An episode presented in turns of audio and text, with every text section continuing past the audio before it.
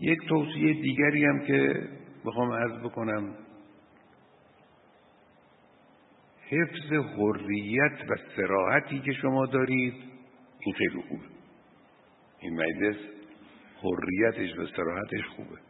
این حریت و سراحت را با تقوا و صداقت کافی حتما همراه کنید.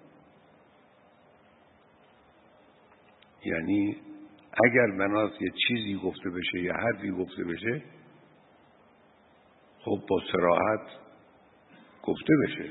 منتها رعایت صداقت بشه رعایت تقوا بشه. قرآن کریم میفرماید ان الذين يحبون ان تشیع الفاحشه بین الذين آمنوا. نباید اگر چیزی است که می‌توان به دستگاه های مسئول دستگاه های اطلاعاتی دستگاه دولتی تذکر داد و گفت و جلوشو گرفت لزومی نداره که انسان این رو علنی بکنه. یه جایی البته چرا لازمه اما اونجا هم باز تقوا رعایت بشه صداقت رعایت بشه. گاهی ما میخواییم به فرون مسئول مثلا فرض کنید که سیدی بزنیم به مجلس سیدی می‌زنیم. اینه دیگه. یعنی ضربه خوردن به یک شخص گاهی مصادف میشه با ضربه خوردن به مجلس. حیف نیست. مجلس با این زحمت با این تلاش.